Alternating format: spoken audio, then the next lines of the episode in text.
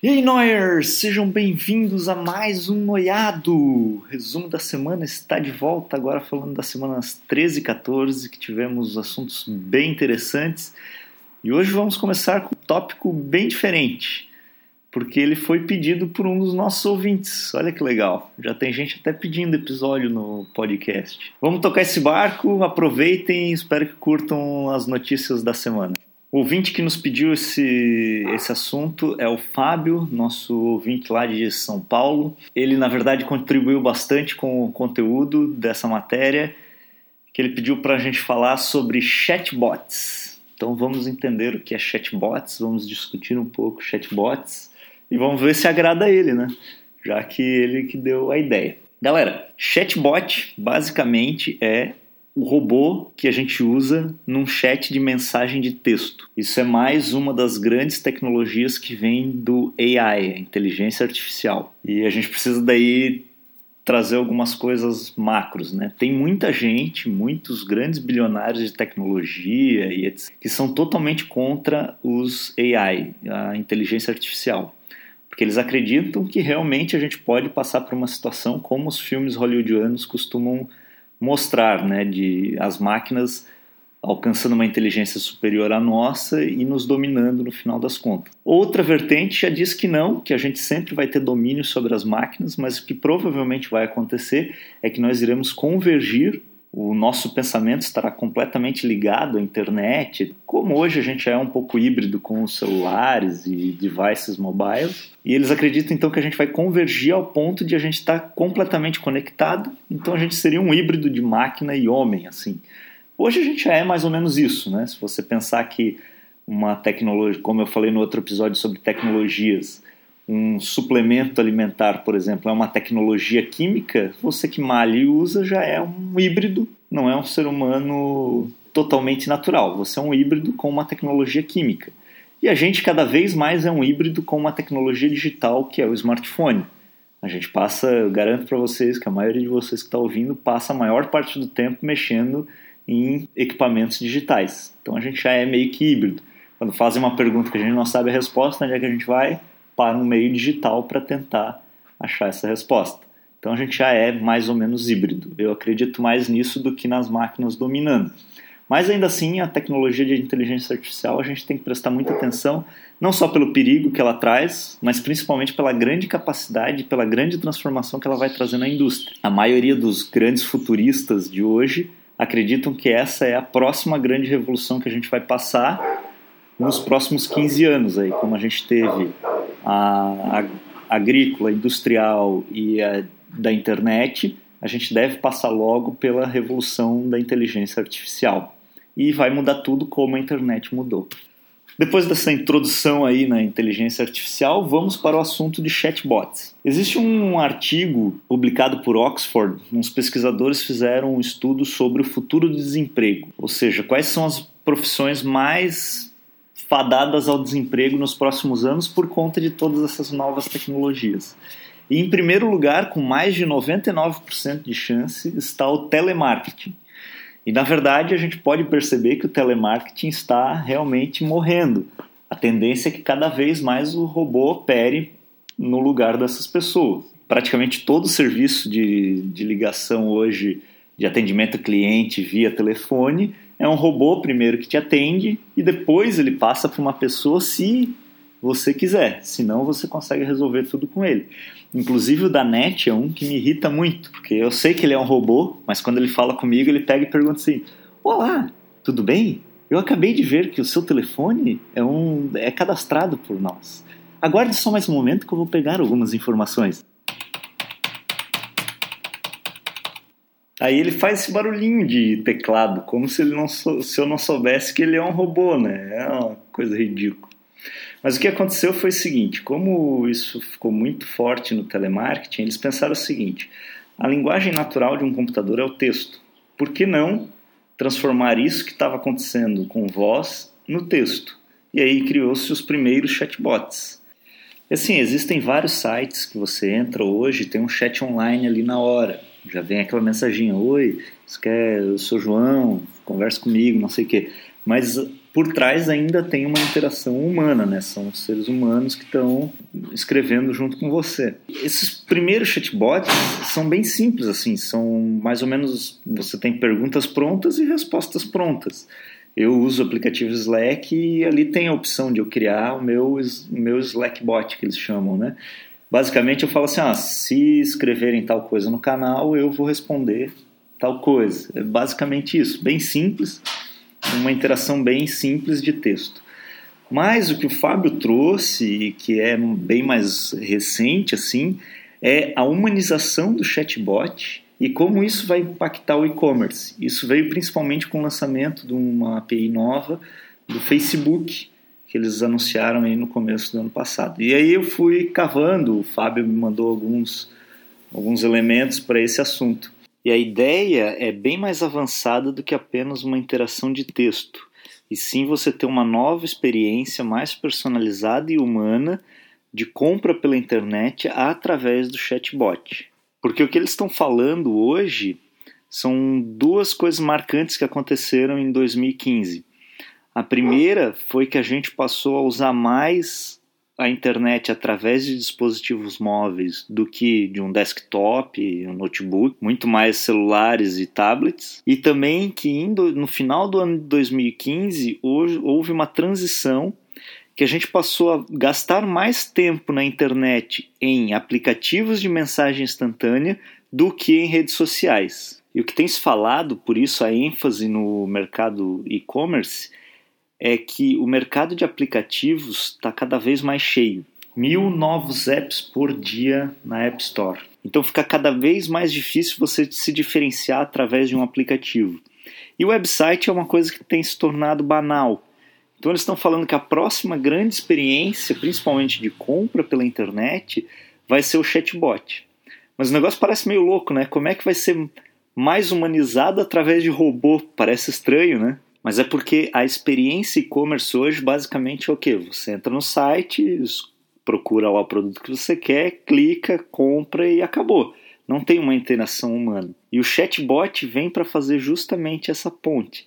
O exemplo seria mais ou menos assim: estou eu em casa no final de semana, olhando o meu Facebook, e aí eu vejo que, por exemplo, a Mari correu 32 quilômetros. E eu penso assim, pô, tá na hora de eu deixar de ser sedentário e começar a correr. Aí eu pego, chamo a Netshoes no Messenger do Facebook e eu falo oi. E aí o chatbot, o robô dentro desse aplicativo da Netshoes, ele me fala: "Oi, Harold, tudo bem? Quanto tempo que você não aparece aqui na Netshoes, tal?"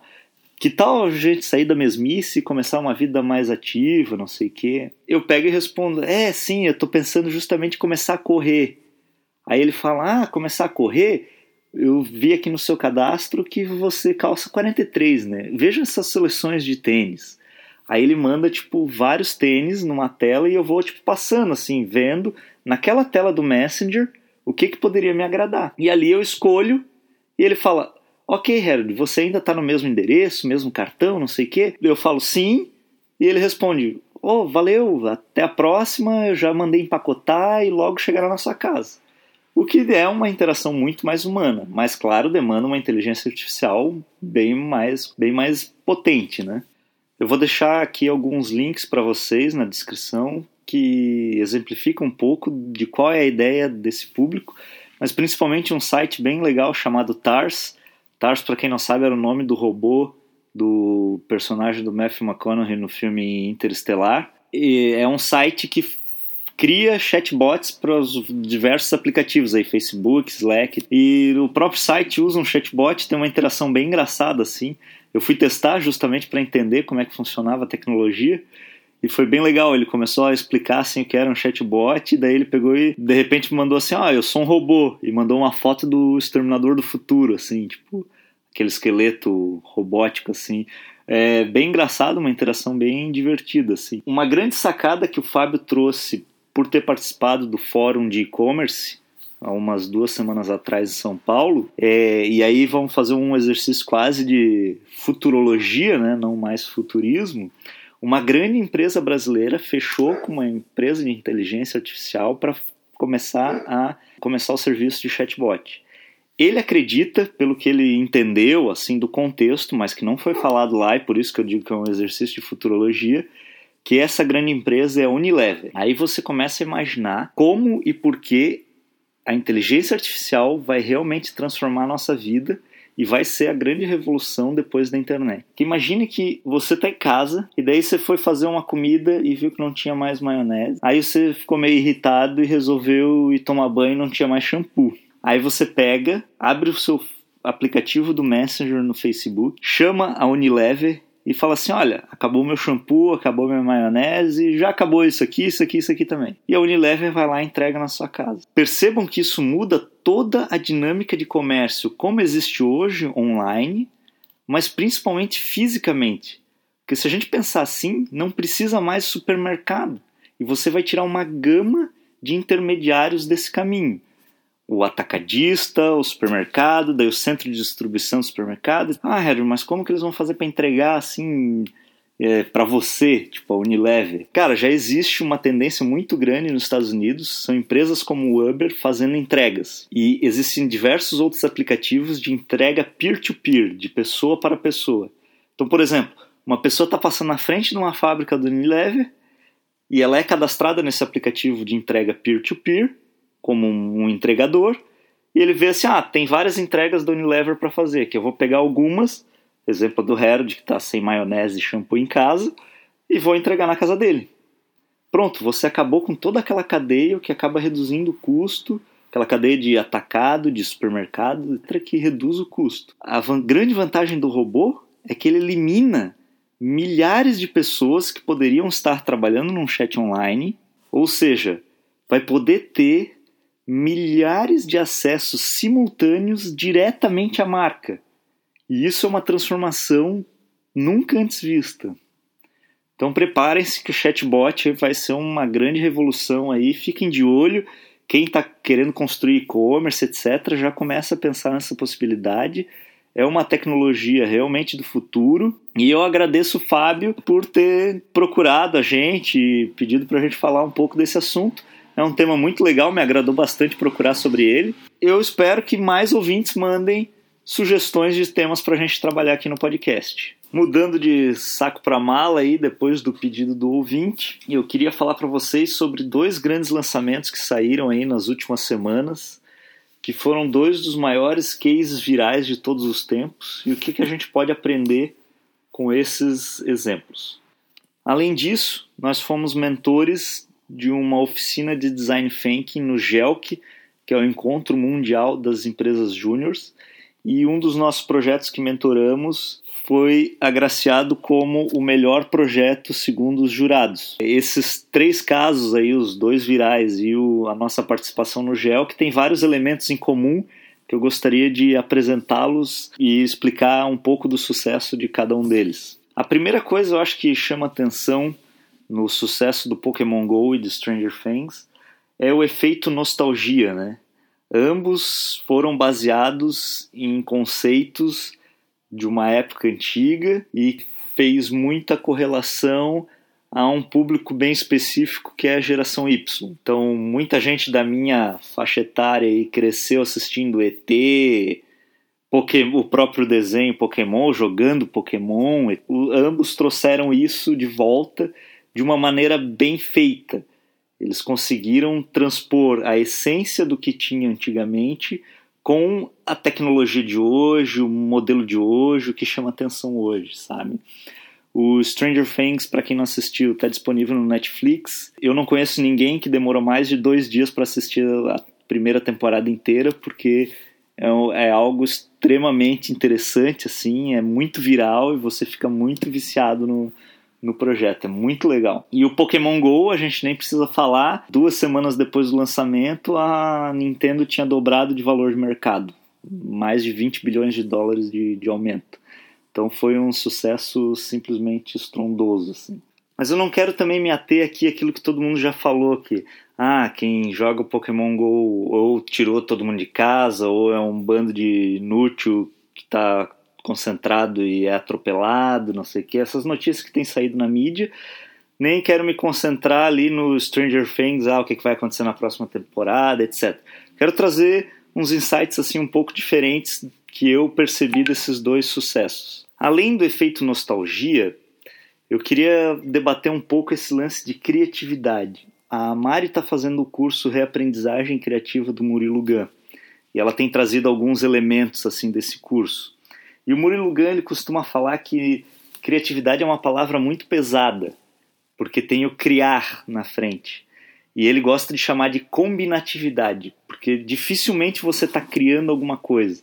Segundo ele, a única criação foi lá ou no Big Bang ou Deus, depende do que você acredita, e o resto tudo é combinação. Se você for pensar, ambos os casos são extremamente criativos, mas na verdade eles são combinatividades, principalmente o Stranger Things. O Stranger Things é uma combinação de vários elementos da década de 80 que funcionavam muito bem, que tinham uma legião de fãs e que foram construídos de uma maneira que fez todo mundo ficar viciado e todo mundo amar a série. E o Pokémon a mesma coisa, ele pegou os elementos de antigamente do Pokémon, aquilo que chamava atenção no jogo, e trouxe para uma tecnologia moderna que é a realidade aumentada. Então é a combinação das coisas. O Murilo Gun chama de combinatividade, mas essa é a primeira característica no livro DNA do Inovador de pessoas inovadoras. Eles fizeram um mega estudo e saiu. A primeira característica de uma pessoa inovadora é a capacidade de associar diferentes disciplinas. E foi bem isso que ambos os casos fizeram.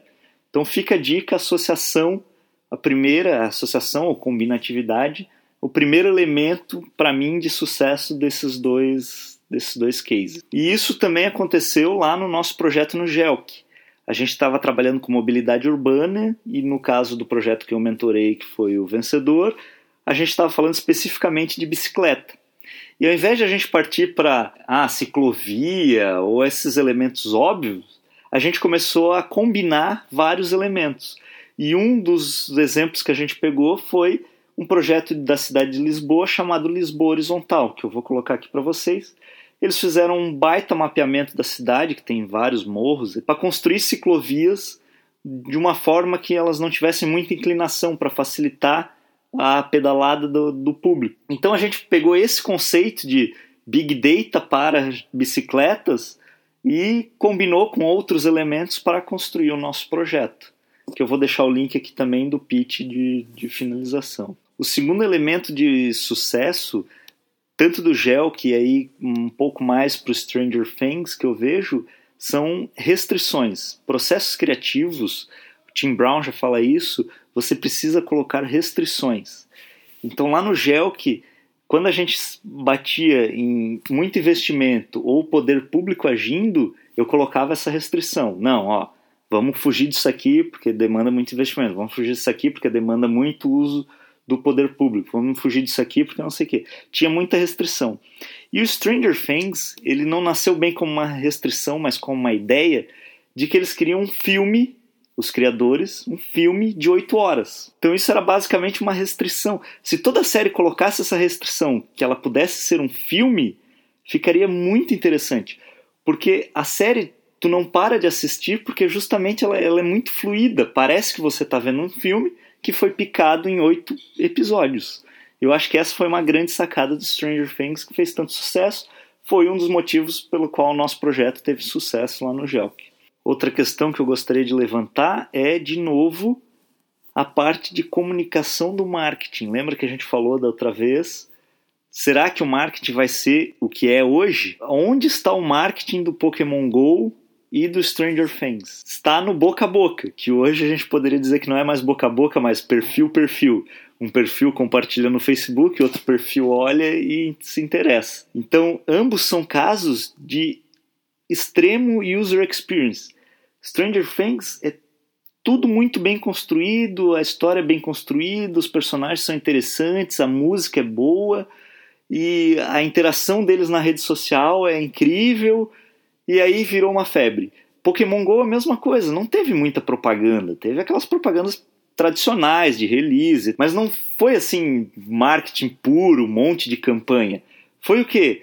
Uma tecnologia muito bem feita, uma experiência de jogo bem interessante, com uma tecnologia que estava meio subutilizada e que acabou trazendo um resultado muito legal e uma pessoa começou a compartilhar com a outra. Vamos jogar, vamos jogar, vamos jogar. Até que teve um evento em Chicago com 5 mil pessoas numa praça. Então a gente acredita, já falamos aqui antes, que talvez o marketing não vai mais ser a mesma coisa. O que você vai precisar é de um bom branding, uma boa marca, porque já existiu inúmeras iniciativas de realidade aumentada antes e a única que estava acontecendo realmente era tirar foto com máscara no Snapchat, por exemplo. Mas veio uma marca forte, Pokémon, com uma tecnologia que muita gente já tentou usar e que não teve grandes resultados, e deu certo. E um UX muito bem feito, uma usabilidade, uma interação dos jogadores e de quem estiver usando o produto ou serviço muito boa para trazer um resultado bem bacana. Eu acredito que esse é o futuro do marketing. E o último insight que eu queria trazer desses três cases é a importância de uma boa história. Como você contar boa história faz uma diferença muito grande. Pokémon Go já tem uma história, a história antiga do Pokémon traduzida para uma nova tecnologia, que trouxe um negócio muito interessante. Stranger Things pegou várias histórias dos anos 80 combinou elas para criar uma nova história bem interessante. E lá no GELC, segundo os jurados, o motivo que fez o, com que o projeto que eu mentorasse ganhasse o evento foi a história contada no nosso pitch, porque a gente contou uma história muito bacana do ponto de vista do usuário e não do ponto de vista da empresa. Agora, como é que você faz isso? Para descobrir como faz isso, eu convido vocês para participarem da nossa palestra chamada Hollywood Branding, palestra que eu dei já em São Paulo na Hive Lab. Vai acontecer no dia 23 de agosto em Florianópolis, no coworking chamado O Sítio. E também no dia 30 de agosto em Curitiba, no coworking Biosfera. Então vocês estão convidados lá, eu vou falar um pouco de como construir um bom branding através da lógica do, do storytelling. Pessoal, por hoje é isso. Mais um resumo da semana terminado. Espero que vocês tenham gostado. Quem quiser debater mais sobre todos esses assuntos, entre em contato com a gente por, pelas nossas páginas de redes sociais. O nosso chatbot, que ainda não é bem bot, é mais human, vai entrar em contato com vocês. E fico no aguardo de novos assuntos de usuários aí, fico, de ouvintes. Fico muito feliz que um tenha pedido para a gente falar isso, um assunto aqui no podcast. Espero que outras pessoas se motivem a trazer novos assuntos para a gente. Muito obrigado pela audiência de vocês, um grande abraço e uma boa semana. Hashtag Vamos Juntos.